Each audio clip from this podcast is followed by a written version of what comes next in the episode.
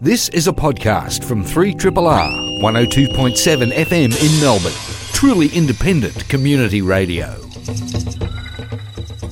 Hello, you are listening to Triple R, and welcome to another episode of Plato's Cave, a film criticism show and podcast. I'm Stuart Richards, and with me tonight are my regular co hosts Emma Westwood and Sally Christie. Hello, hello. Hello. Hello, Stewie. Hi. And tonight we also are joined by Thomas Caldwell. How are you? Oh, I'm really well. It's lovely to be back. Thank you for having me again. Thomas! Yay! oh, stop it. This is a really good show for me to come back on. I don't want to spoil Yeah. anything, but there, there's something I'm insanely excited about tonight. Well, tonight is a very space themed episode. We have a very small film uh, by Stanley Kubrick uh, uh, called 2001 A Space Odyssey. Uh, and we are also looking at Isabel Coixet's The Bookshop, also space themed. Space themed. Spacey Well, themed. Spacey. That there is a character in that film who discovers the work of Ray Bradbury. So there yes. you go. There is a link. I love that link. That's good, Thomas. There was also there's the Lolita Kubrick link there too. Oh, there is too in the bookshop, yeah. Oh yeah. my God. Wow. Yeah. Um, Mind blown. So we, we, we've joined the dots or the stars. Yeah, there we go. Uh, first, we're on, uh, we're on board the ship that made the Kessel Run in less than 12 parsecs with Solo, a Star Wars story directed by Ron Howard. The film is a space western uh, that provides a backstory to iconic Star Wars character Han Solo that explores events that precede A New Hope. We learn how he met Chewbacca and Lando Carlson, Calrissian, all while involved in a heist within the criminal underworld. Alden Ehrenreich plays Solo, and Donald Glover is Lando. Joining them in the all-star cast are Emilia Clarke, Woody Harrelson, Thandie Newton, Paul Bettany, Jonas Suotamo, and my absolute favourite Phoebe Waller-Bridge, uh, who I didn't know was in the film, and No. she popped up and I squealed. Um, so while the film has been met with positive critical acclaim, it has been um, a slight letdown at the box office, um, with an estimated three-day. De- Three-day debut of $83.3 million uh, at the US box office, and internationally, the film has made $65 million, which includes only 10 million in China and the UK each. So, Emma, your thoughts? Do you know what the budget is? Or Yeah, was? 300.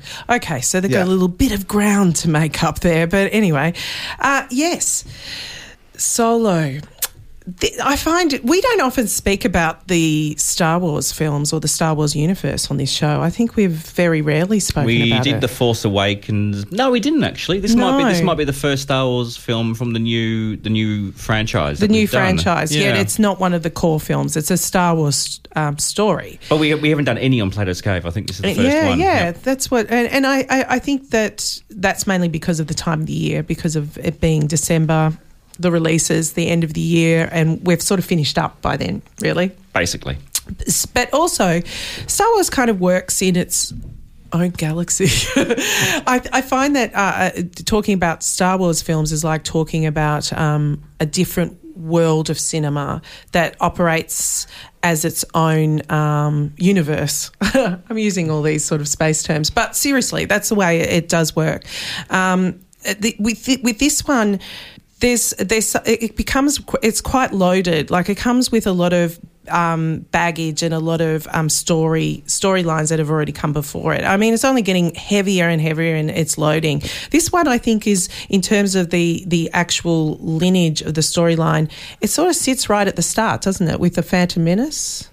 The story, story number one. This is around probably the earliest story It's a bit seen, earliest, yeah. yes, which was really interesting because it kind of had this, especially at the start, it had almost um, trench warfare, and it, it, it, it sort of played out this idea of um, vintage film, even though we're playing vintage retro film, which I thought was quite nice the way it played that out. Well, the original Star Wars is so deep in World War II kind of iconography, especially with you know in that original film, especially it's really evoking Nazism and and things like the dam busters. So yeah, th- this was Yeah. interesting how this evoked the trench warfare of the First World War and even a bit of Civil War type uh, action. I think was implied in the design of this new film. Absolutely, and it had that sepia tone. It really worked on that tonal level as well, and it kind of played on this idea of retro culture. I mean, even the hairstyles. Like Thandie Newton was wearing this sort of fro, this which was not obviously trench warfare, but it was still retro for us, like uh, on on not the same retro lineage as World War One, but yeah, still retro.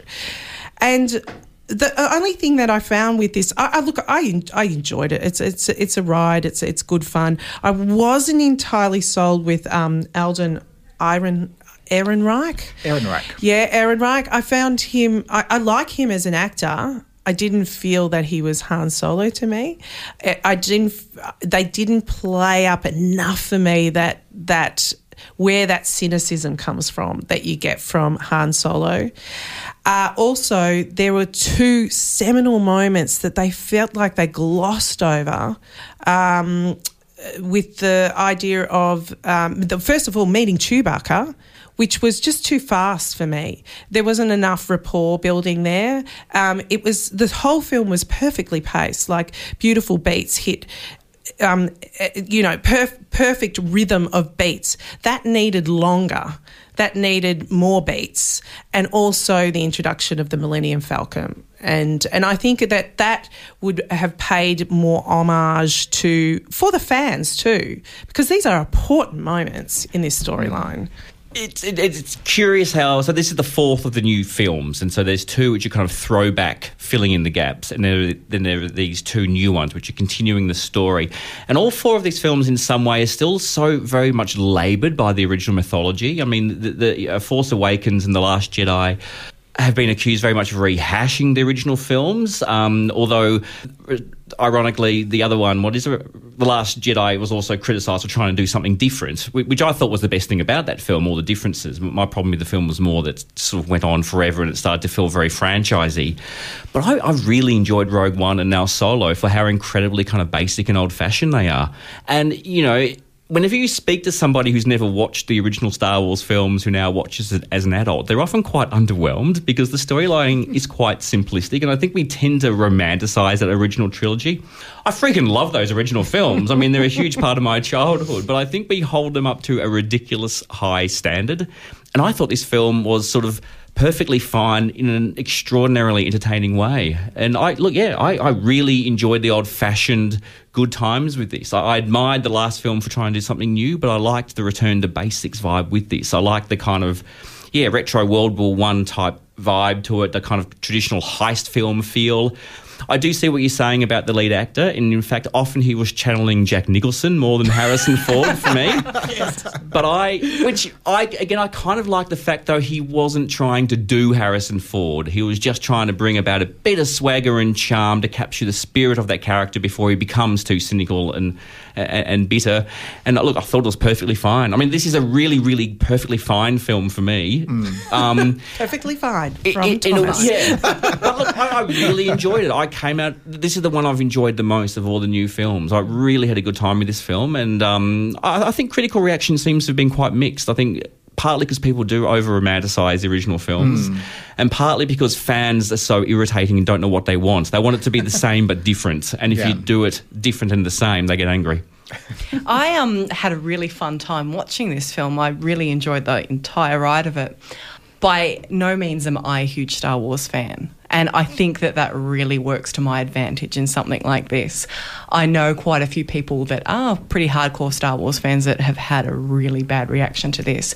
But for me, it was fun. I I don't know a whole heap about the Star Wars universe, but I know enough about kind of Han and Chewie, and it was really nice for me to see their beginnings. I do, do agree what you said, Emma, that that should have been focused on more with Han and Chewie. And um, I did think that he did a really good job of playing Han. Me too. I actually. do. Like I think he did mm. a hmm. great job. Mm. From like I said, my knowledge of the Star Wars mm. universe is limited, so I'm not going to be saying that. I like the idea of a character arc though, because in New Hope he's really cocky and cynical, and then in this film he's very naive and kind of baby faced. How old was he world. meant to be? Sorry for cutting off there. Don't know because they kept calling him a kid. Like, yeah, they old? did. Oh, late teens, okay. early 20s, would you say? Yeah, I think it's the idea. We, we yeah. Mandy Messi's an older teenager, yeah. yeah. yeah. so I like that character arc. Mm-hmm. Yeah. Um, I was a little bit let down with uh, Donald uh, Donald Glover as Lando Calrissian. He was the one that, for me, I was expecting because there were so many gifs and memes and photos being spread around on Twitter about him playing Orlando, and for me, I was let down by him. Well, you wanted more, or just, I just you wanted wanted him to be from best? his character. Sure. Just, yeah, I, just, Yep. I thought he was really underdone. I thought it would. He, he actually portrayed one of the sweeter, uh, um, you know, android romances of the the franchise. Phoebe Waller Bridge as L three. Best android in the franchise, I think. She was great.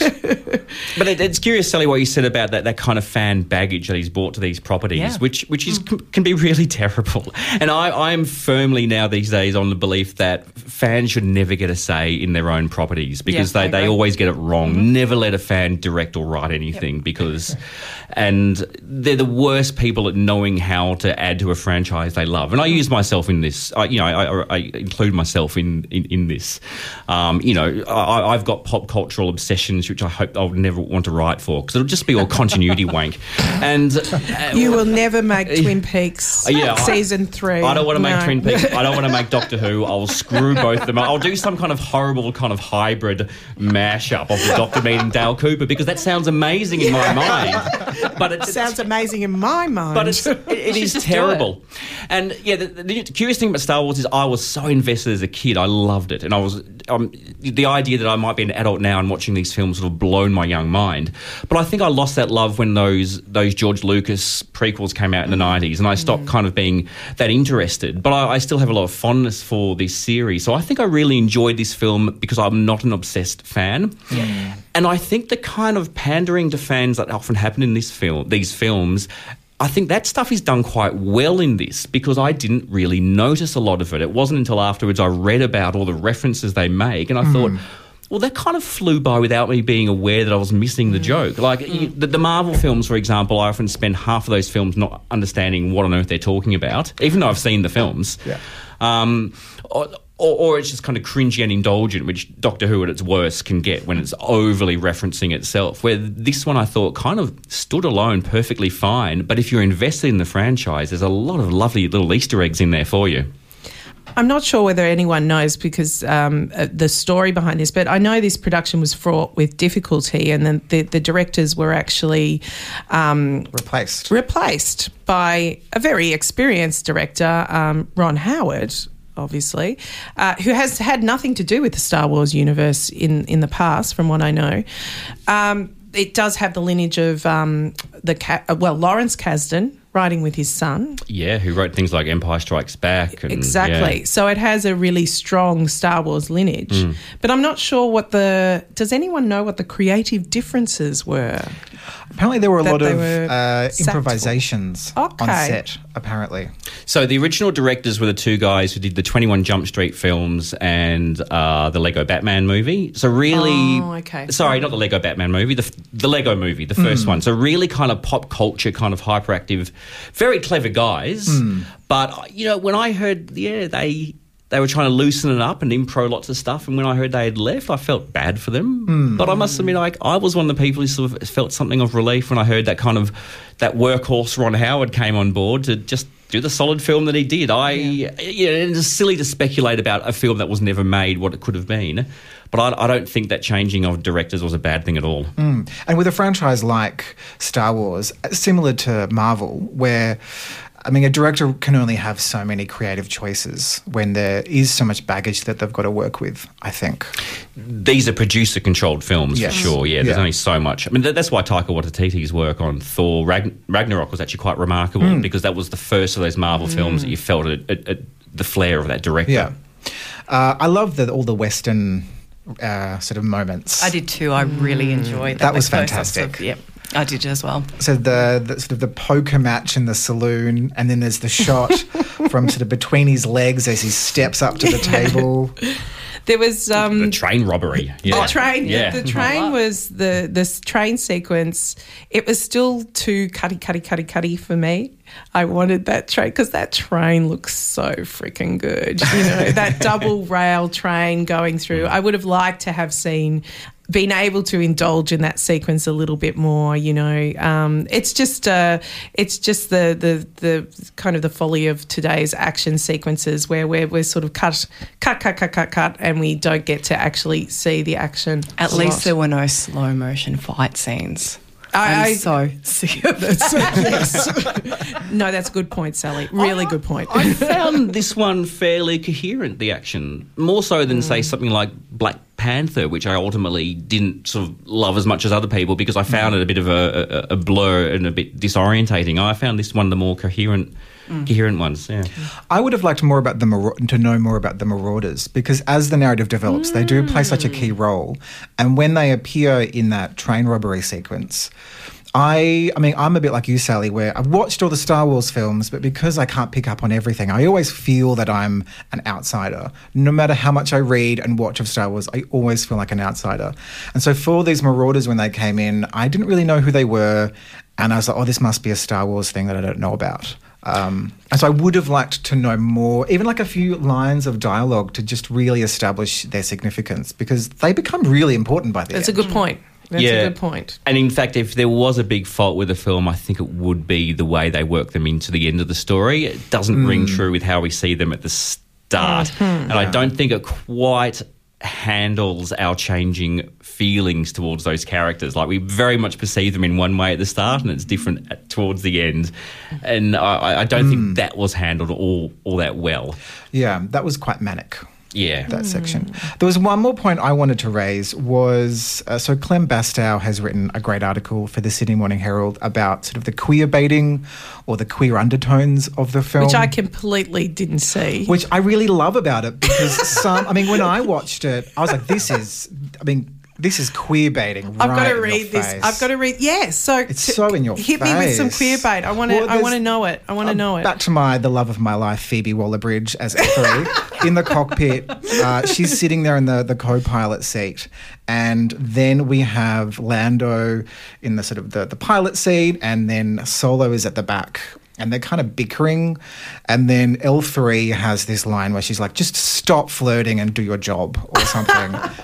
And at the obviously at the end, there's a moment at the end where they just constantly look at each other. And for me, I was like, this is so sort of front and center. This queer baiting. Is it as which- queer as Lord of the Rings? Really?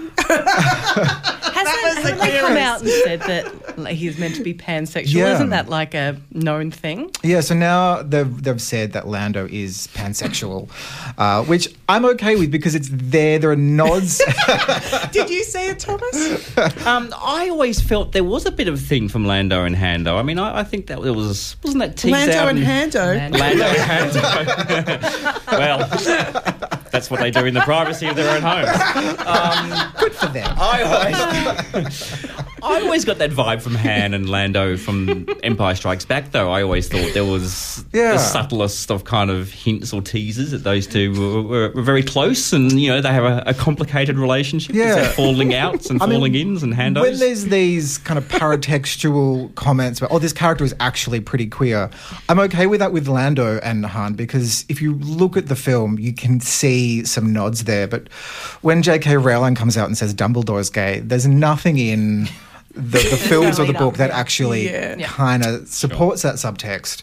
So I'm okay with uh, sort of this not being explicit but still there because a film like this still has to be sold in China and Russia um, for the box office. So they can't have really an explicit queer character. I mean, I'd love them to. I would love Han and Lando to pash at Have the a end. hando. Yeah, have a hando. well, they, they've done it in the Star Trek franchise. They, they Yeah, wow. and, and they, they, and they kind of seamlessly integrated that, not as you know, as, as just a, an aspect of one of the characters, really nicely with the, with the Sulu character. That was handled really well. Um, yeah, I mean, contemporary cinema is really coming to grips with the fact that people are very, being very vocal about there's been an enormous lack of diversity for decade, well, a century, let's face it. Yeah. Um, and and it, it, it's wonderful seeing how some films are integrating this diversity without even blinking. Um, and we're just going to keep seeing more and more of it, actually. And the more people whinge about it being difficult, the more ridiculous they look because we, we're seeing it work really well, left, right, and centre. And there's all of the um, the role of L3 sort of fighting for civil rights of robots. Yeah. I love Which is great. I did. I really enjoyed that. Because Lando says, What do you want? And she's like, Equal rights. Well, speaking of lack of diversity, what's the next film we're talking about? 2001, A Space Odyssey. Well, Discuss, Thomas. anyway, sorry. That's a point we can pick up on when we come back from the break. You are listening to a podcast from Community Radio 3RR FM in Melbourne, Australia. From one space odyssey to another now with Stanley Kubrick's 2001 A Space Odyssey. The screenplay was written by Kubrick and Arthur C. Clarke and was adapted from Clarke's short story The Sentinel. After the discovery of a mysterious object buried beneath the lunar surface, Dr. David Bowman, Keir Dullea, and his crew set off to Jupiter along with the sentient HAL 9000. Themes explored in the film include artificial intelligence, existentialism, human evolution, amongst many, many other topics.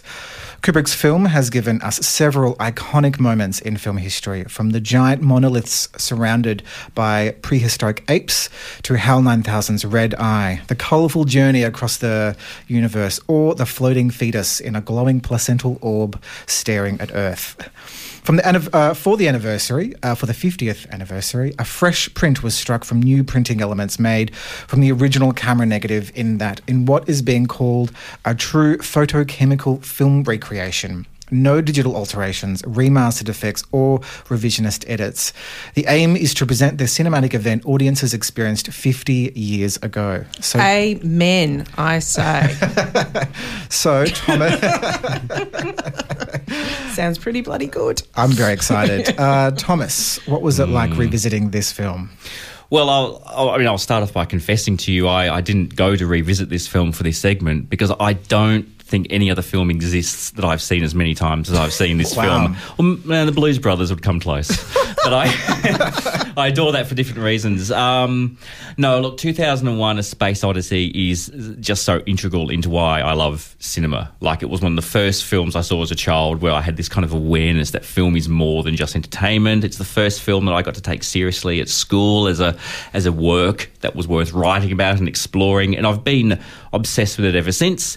It's my favourite film of all time. I mean, and, and possibly it's the best film of all time as well. I don't want to make that value statement just because it's my Best personal favourite. film of all Best time. It's my best film of all time. That's big. That's big. And uh, you know, I, I've I've often chosen friends or, or dumped people because of their response to this. if, I dis, if, if I disapprove, you know, it's when people say to me, "It's a bit slow, isn't it?" I think well, we we can't talk to each other anymore. No, look, I, the, the- Note to self. yeah. So you're all on. I'm, Who disliked it? I don't know how I'm going to get through this without being too yeah yeah hyperbolic, hyperbolic. Um, this is a really a really profound film, both in its its, its visual boldness and and uh, you know sort of revolutionized a lot of special effects. Visually a lot of it still holds up today. I mean apart from the fact that, that they didn't predict um, that computer chips would be a lot smaller than they're represented in the film it's pretty much on you know it, it gets all the, the science details pretty pretty right. But but thematically it's also quite profound. And it explores a lot of kubrick's obsessions throughout his entire um, film career. Kubrick was into the way humanity interacted with technology, our relationship to violence and sexuality and, and social structures. And that's that's all in this film. And a really big theme of Kubrick's films is that humans often behave according to the whims of external powerful forces pulling our strings. So whether it's the, the, the soldiers in his many war films um, who are under the dictates of quite dehumanizing commanders, or whether it's the supernatural forces in The Shining, which I think are just there as a parable for domestic violence, or it's the the literally deprogramming people in The Clockwork Orange, or sexual obsession in Eyes Wide Shut and Lolita this is, 2001 is weirdly probably his most hopeful film because there's the, there's the idea in this that humanity can evolve into something more, but we're still being controlled by forces beyond our um, our own control. You know, this is literally a film about aliens kickstarting our evolution, and then the next phase of our of our e- evolution once we are up to a speed that they think is is, is suitable suitable for us. Um, and yeah, the, the, the, the, kind of complex look at our relationship with, with technology. I mean, the first sequence begins with humanity discovering how to use a tool and then straight away uses it for a, a, a weapon to kill. Then we get an amazing graphic um, match cut to to the future where where technology is celebrated in this ballet of spacecraft. The biggest, the biggest jump cut in cinema, I think it's Yep. been called. Well, it's an extraordinary jump cut. I only discovered mm, not that long ago, actually, that Kubrick wasn't the first to do this. There's a Powell and Pressburger film, uh, Canterbury Tales, where they do something quite similar that Kubrick lifted. So actually, he, it, it's a magnificent cut, but Kubrick kind of borrowed it from from the Archers. Um, and Clarke says that that's a space bomb. Uh, Oh, that it he? cuts To, yeah, so Clarke says it's a space bomb. So That's people not explicit in the narrative, is it? We wouldn't know that. Yeah, yeah. Yeah. So people read into it where it's this just it's signifying the journey that man has made to just bigger things to destroy people with, basically. But then you do get that celebration of the beauty of space and spacecrafts with them with the with these these spacecrafts moving to in a ballet, and it's kind of a little bit sexual too, with the craft flying into the big wheel, which Kubrick also did in Doctor Strangelove. Um, and this is the bit that normally bores people, but I, I just find it so mesmerising and beautiful, and it, it is, it, yeah. Um, and then the very complicated relationship on board the Discovery, where you've got humans who are like robots who are, I think they're described in the novel as caretakers who are just sort of systematically running this ship. But you've got this computer becoming very self-aware and kind of having a breakdown because it, it's got contradictory uh, information being fed into it. So it kind of goes on this murderous rampage. And you know, this idea of machines having more humanity than, than humans is something we saw all throughout the 80s in Blade Runner and Terminator 2 and RoboCop. Um, I, I don't know. I'm just going to keep saying words about why I love, I love this film. Don't even get me started about the psychedelic ending where you know he transcends into this new state of being. I think you called it the floating fetus. It's actually, it's referred to in the novel as the Star Child. The Star Child. Star David Child. Bowie. Sally? I feel re- I feel really nervous talking about this film, to be honest, um, because it's Kubrick and he's incredible and he's amazing. And in all honesty, like Thomas, he started my love for film, but it was A Clockwork Orange. I think was the first film I saw of his, but. It made me see that film was something that was in depth and something that was incredibly beautiful that could be studied. Um, I think my first exposure to 2001 would have been through The Simpsons as a child, Deep Space Homer episode. That was a really good one, too. it's, it's one of my favourite Simpsons episodes. But this film, like, what can you say about it? It's incredible. It's important. It's still so cutting edge. Um, my perhaps favourite thing ever about Kubrick is the production design in his films, and it is outstanding in this. So, 2001 and A Clockwork Orange have my favourite ever production designs. Oh, and The Shining is very good too. But um, who was the production design in this one? I think it was Ernest, Ernest Archer and Harry Lange. They didn't do yeah, they didn't do it in Clockwork Orange, but yeah, this it's that very that symmetry that he uses all the time. It's just so incredibly beautiful. And one thing that I love about this film that was happening a lot at this point in time was if we look at Hitchcock and Psycho, they're really explaining things to the audience. They're playing though oh, as though the audience is stupid. Kubrick's not doing that. He's leaving a lot open for the audience to interpret. So he's playing to the audience, the audience's intelligence. Sorry, which yeah didn't happen a lot at this period in cinema. I feel so. Yeah, it's a really special, important film that I'm tongue tied about. Yeah, yeah, it's an incredibly courageous film. Um, and I think that you know it's important to contextualize it in in terms of what was going on at the time. You know, I just made a joke about the lack of diversity, but that's you know fine. That's just an observation. That's not a, a criticism of this film at all. Um, it's totally apt for this film. Um, also that it was a big time in terms of the space race. Um, space was on everyone's mind, and what we could get to. It was also a competition between the US and Russia in terms of um, who could get there first and who could do what first. But in calling it 2001 a space odyssey you can see what was expected where we would we would be by 2001 which is quite you know almost two decades ago now. Where we're nowhere close to that. But if we had kept on that trajectory what kubrick was projecting and he had a lot of scientific um, co- consultancy on this film that was actually um, made sure that the film was fitting into actual science. Um, and you can see that in the film. This is this is what comes out. This is why it's so incredibly gobsmacking. And for me, I find that I, you know, I connect with people in films. This is not about characterization or character development. It's about humanity and humanity as an overall concept.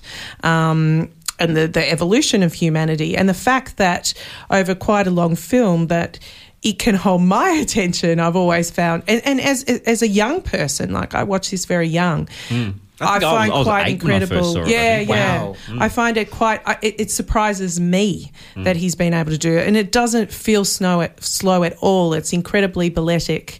It also brings together the a concept of science and art within as a, a total universe because often they're seen as separate constructs but kubrick works those two together beautifully I think we also need to acknowledge all the important art that has come from this film, in particular, David Bowie's work that was inspired by this hmm. movie. But there is, when you mentioned the connection between space and art, heaps that we've got from this. Some really, really beautiful pieces of art.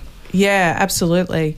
So you know these these these moments. I mean, you look at this film, and I think that um, everyone who sees it and goes to see these seventy mil screenings of this film, which is so worthwhile seeing, you absolutely have to see it on the big screen and this beautiful new print. Um, stay for the credits and watch the credits. The credits are gobsmacking to see how few people are involved in this production, and it's all photographic. So you're going to read a credit sequence that's unlike anything you see today. You know, you get these credit crawls that just keep on going, and it's digital co- composition upon digital composition. And this one is they just show sort of you know single frames of um, you know the special photography. Um, single credits, one after the other. Uh, it- it's it's a different time of filmmaking. Well, Yeah. uh, big shout out to Douglas Trumbull who did the Yeah, uh, the photographic amazing. Mm. effects. A real ano- another revolutionary filmmaker. He- He also did the effects for Close Encounters of the Third Kind, Blade Runner, and The Tree of Life. And these are all films I consider masterpieces. So I think Trumbull's g- uh, got a lot to do with that. And it, it's that yeah, it's that that practical eff- effect. and the Universal Studios theme park. Would you believe he did that for Oh, a did he? number? Yeah, and that, that was incredible. That blew my mind when I went there in the nineties. So when he was doing it, So for me, when I watch this film, I think of another Simpsons episode when It all comes back to the Simpsons. always comes back to the Simpsons. You can see the generational gap here. Post Simpsons and yeah, pre Simpsons viewers. Where they're in the futuristic house, and then there's the uh, the house is voiced by Pierce Brosnan. Yeah, Brosnan. Pierce Brosnan. Yeah. Hello, very Marge. professional actor. Uh, for me, I, I mean, obviously, my favorite one of the key moments is the that sort of colorful sort of burst across the universe. Um, and there's a really great article in the New Yorker that's recently been published by Dan Chiasson. Um, who says that the film evokes this concept of the beyond? Um, but he makes a comment towards the end of his piece where uh, he says it's really sad that so many people experience these iconic moments from 2001 through YouTube or through kind of memes or GIFs on Twitter where they're kind of extracted from the film as a whole. Because for me, when watching that kind of colorful sequence, I always go into a trance when I see this film. I mean, those ba- balletic moments, I always go into this kind of lull, this kind of like drug like haze. Uh, And when that kind of colorful moment happens, that's when it's like, holy shit. Um, and kind of experiencing that sort of sort of extracted from the film itself, I think is quite a sad thing. Yeah, it's not the same without the build to that Yeah. moment. Yeah. Emma. Yeah, it was um, interesting because the film, when it was first released, uh, actually didn't do very well, and I think that the that MGM was going to pull it from cinemas until the word of mouth passed around the the drug communities. and all of a sudden, the, the cinemas started to fill up because, you know, People would publish guides on the best point in the film to take some LSD. Yeah, so exactly. it kicks in during that sequence. yeah. psychedelic. What there are so say? many people that I've spoken to that have told me about their first experience watching this film and what drugs they were on. But it, it is a wonderful play on interdimensionality. dimensionality. I, I was talking with my um, my my husband before coming on here, and he said, "Oh, you mean multi universes?" And I'm like, "No, it's actually interdimensionality. It's something that was kind of then um, fleshed out in Interstellar, like Christopher Nolan worked on. Um, but this idea of literally um, different dimensions, not different universes, different dimensions. The idea of space, time, you know, everything that we work on. It's it's it's mind expanding. Interstellar is a, a good film for you to reference because that's one of many films that is very indebted to 2001. It is, and in absolutely. fact, it relies on the audience's knowledge of 2001 to generate its own meaning to a degree. Um, and I, I'm, you know, overall quite a big fan of Christopher Nolan, but his big weakness is he over-explains things. And Interstellar falls down where 2001 does not Mm-hmm. because it over-explains what's going on and it kills the magic. Where this one just goes, you know, less and less is explained as the film goes on, especially during that final sequence. Yeah. I mean, I And it's have to say- glorious. It's just so sitting there going, what is happening? I rewatched this a few nights ago and I was really tired lying in bed and I, I felt like I was high, just like so lying there like in my Duna coma. You were. coma. Probably It was the, the, the synapses firing from this amazing imagery that you were seeing. But, but even the thing where you know where, where the, the Bowman character is being aged to the point of death, so he can be then reborn as this next mm. step in humanity's evolution, and he sees himself as an older person, and then he's that person seeing himself as an even older person, and there's something so beautiful and eerie about Yeah. that. This is one of the great, beautiful, eerie films, and a lot of it is also the, the score. I mean, I think a score was composed for 2001, but Kubrick threw it out and then just got all existing classical music, and he uses that incredibly um, discordant, confronting music by Ligeti, um, especially throughout these these final sequences.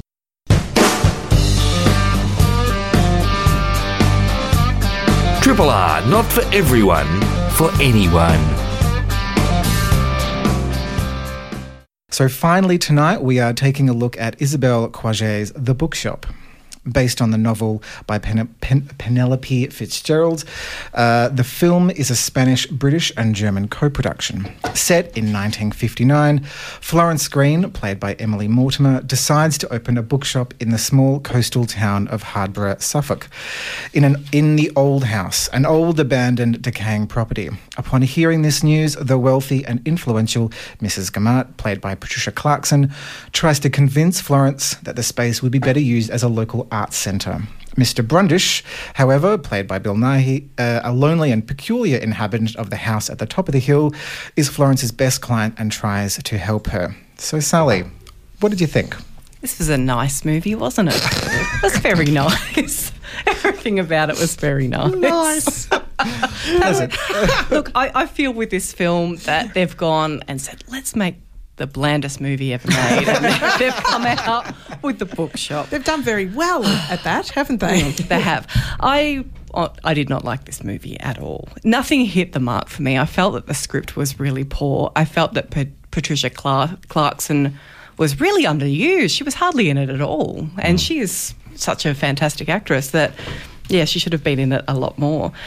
One thing I kept thinking when I was watching this, uh, I thought that this would make it really great, is if um, the main character was Bernard Black from Black Books, and it was all about Yes. kind of his struggle getting into Black Books. That got me through the film. Was having this little fantasy in my head that it was Dylan Moran.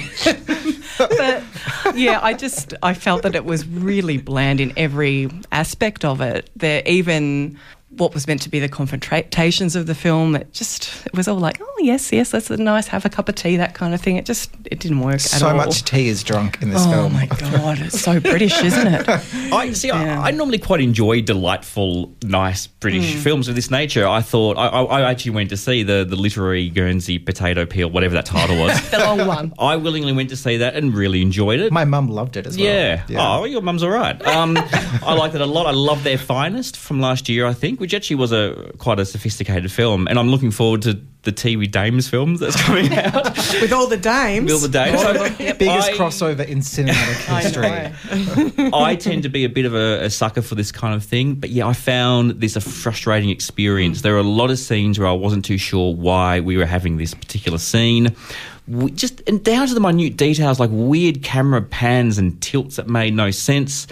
Um, it's meant to be a nice film, but the ending was just totally depressing. Um, and I thought, why did we come on this trip if that's where we end up? Um, and then the other, the most, I mean, the, the one thing is the, a lot of that is that thing where the cast often were in different films. Like there was a lot of kind of big borderline pantomime acting. And this is the worst I've ever seen Patricia Clarkson. I normally adore her, but she's pretty bad in this. The one thing I will say is I liked Emily Mortimer and I liked Bill Nighy, and the few scenes they get together I thought were kind of a little, a little bit special. There was one scene in particular where where the chemistry I thought was directed pitch perfectly, but it was sort of a, a high point in a film that otherwise didn't do a terrible lot for me. My biggest frustration, along with my many other ones with this film, was Patricia, Patricia Clarkson's character wanting to turn this space into an art centre. But she says the space had been vacant for a very long time. Why didn't she just take it up before? Yeah, it wasn't very well It was, written, it was was it? just the script for me had so many really obvious, huge loopholes in it, and that was mm. yeah the biggest one I think. Emma. Yeah, I found it to be really dramatically inert. I would say it wasn't very well written at all. Um, even I, it, it had the opportunity to create some interesting characters. Um, eccentric characters, shall we say, uh, but they weren't there. They actually weren't there, and the characters didn't even seem to interplay with each other very well. I, I, I don't want to bring down a child actor, but I thought she was terrible. That little girl, she was awful in it. She and she was the one that was meant to be. I don't think it was her fault. I think it was the way she was directed. Um, she kind of played more of a, a little adult, but she didn't really have any rapport with Emily Mortimer's character. I didn't really understand why she was in that shop. And she was a through line because we. I, am I spoiling it to say we say Probably. she's the narrative? She's a narrator. Too late. Yeah, well, It, it doesn't matter. It the doesn't narration matter. was terrible. You, you as kind of get the well. idea, don't The you? Yeah, narration was yeah. terrible. Um, and excessive. There's- Yes. Especially in the first half hour, it felt like an audiobook. Yeah, exactly. Yeah, but then it sort of went away and then it came back again. It wasn't actually paced very well. I think it was. It wasn't a very short film either. It went for quite almost, Almost two, two hours. hours, Yeah. yeah. And there was probably the last 20 minutes, I think it actually had something of interest, but that was a hell of a long time to get there. There was opportunity, though, for it to pick up and become something interesting. When the introduction of the book Lolita came in, I thought, oh, okay, maybe something's going to become of this. We're going to take this whole kind of censorship turn. But it was five minutes of the film, and then that was it. It just went back that went to nowhere. Yeah, I know. Which I thought, okay, was good. This is going strange, somewhere. yeah. Yeah. There were Yeah. so many moments where like authors and books get introduced, and I was like, all right, there can be sort of a, a commentary on these books, or the themes of those books could be incorporated into the, the narrative, but nothing. Dead. Mm. Yeah. Dead as a doornail. So I Pretty frock. I like that red dress. that was hideous. I didn't like that red dress. I like that red dress. It just looked it looked velour, oh, and it made me feel you're itchy. really rough. Also thematically, I mean, weird things about you've kind of got the people advocating for the bookshop against the people advocating for an art space. And I thought, what universe is it where the, the book people and the art They're people all are in the same, fighting? they're the same team. team. Yeah, I mean, if, exactly. if you're going to make a statement about evil capitalists, have her back something other than an art space. and uh, and also the way the film kind of started using heritage laws as something villainous that could be used against the, the good salt of the earth people. I thought, oh, really? Um, Damn those heritage laws. I do. I did actually find a, a really nice. You know how I like links, Thomas. I found a gorgeous link here. You realise that um, the last film that Emily Mortimer and Patricia Clarkson were Was- in well, I was the wasn't I? party, Yeah. which was the last show that Thomas was on. Oh, it was too. I just Ta-da! thought, am I, am I responsible? Is it- Yeah, it's all your fault. So I saw the trailer for this when I was watching uh, the the film uh, Crooked House, Agatha Christie's adaptation, which, by the way, is brilliant and so much better than uh, the uh, the Murder Why aren't on we the doing Orient that? Express. I don't I don't know. Oh, really? That, that's Yeah. been written off, I thought. No, I loved it. It's Okay. a really good adap- um, adaptation of the book, really faithful, so incredibly camp. Um, but anyway, so this trailer was on, and I was with my friend Liz, and we both commented at the same time surely there's something else going on in this film other than Emily Mortimer trying to open a bookshop. Surely there's a twist. Surely it will go somewhere. Nothing. So I was watching the film and I was like, there's going to be like censorship or maybe this relationship with the Bill Nighy character, something, and nothing. I think Bill Nighy was trying in his role. I think he was desperately trying in his funny little restraint way because it was a, re- a very restrained role. He needed to be sort of, you know. Did really like him in Yeah, this. And yeah, He's an I actor think- who is prone to overacting sometimes, but when he's good, he's magnificent. And he, he was a real highlight of this film mm. for me, mm. yeah. But the Patricia Clarkson, like you said, Sally, there was so much lost opportunity there with her. hardly in it. It was uh, she was meant to be the villain, the villain who mm. was, and, but she wasn't actually played as a villain. It was like the villain that was forgot about mm. for most of the film. James Doesn't Lance came sense. through as more of the kind of villain. I Yes, think. in the end. My Yes, favourite yes, yes. note that I've got from this film was about him that says just says Maxwell Sheffield cross Eli Roth. Oh my god, that's so correct. That is kind of That's perfect. really good. Yeah. if I got one good thing from that film, it was Yeah. that. It needed, yeah, look, it needed more Wookiees and more monoliths. maybe I was watching it. I was like, all right, how are we going to connect it to the other to two sci-fi films? Maybe they're all aliens pretending to be human, and that's why none of them can interact properly. because the dialogue was so stunted. Maybe we just forget it ever happened. Okay, well, uh, the bookshop is now playing in limited release, uh, and with that review, run, don't walk.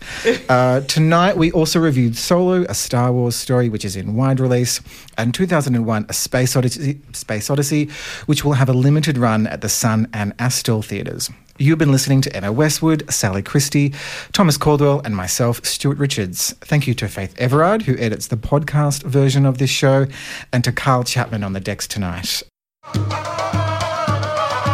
This has been a podcast from 3RR 102.7 FM in Melbourne. Truly independent community radio. Want to hear more? Check out our website at rrr.org.au.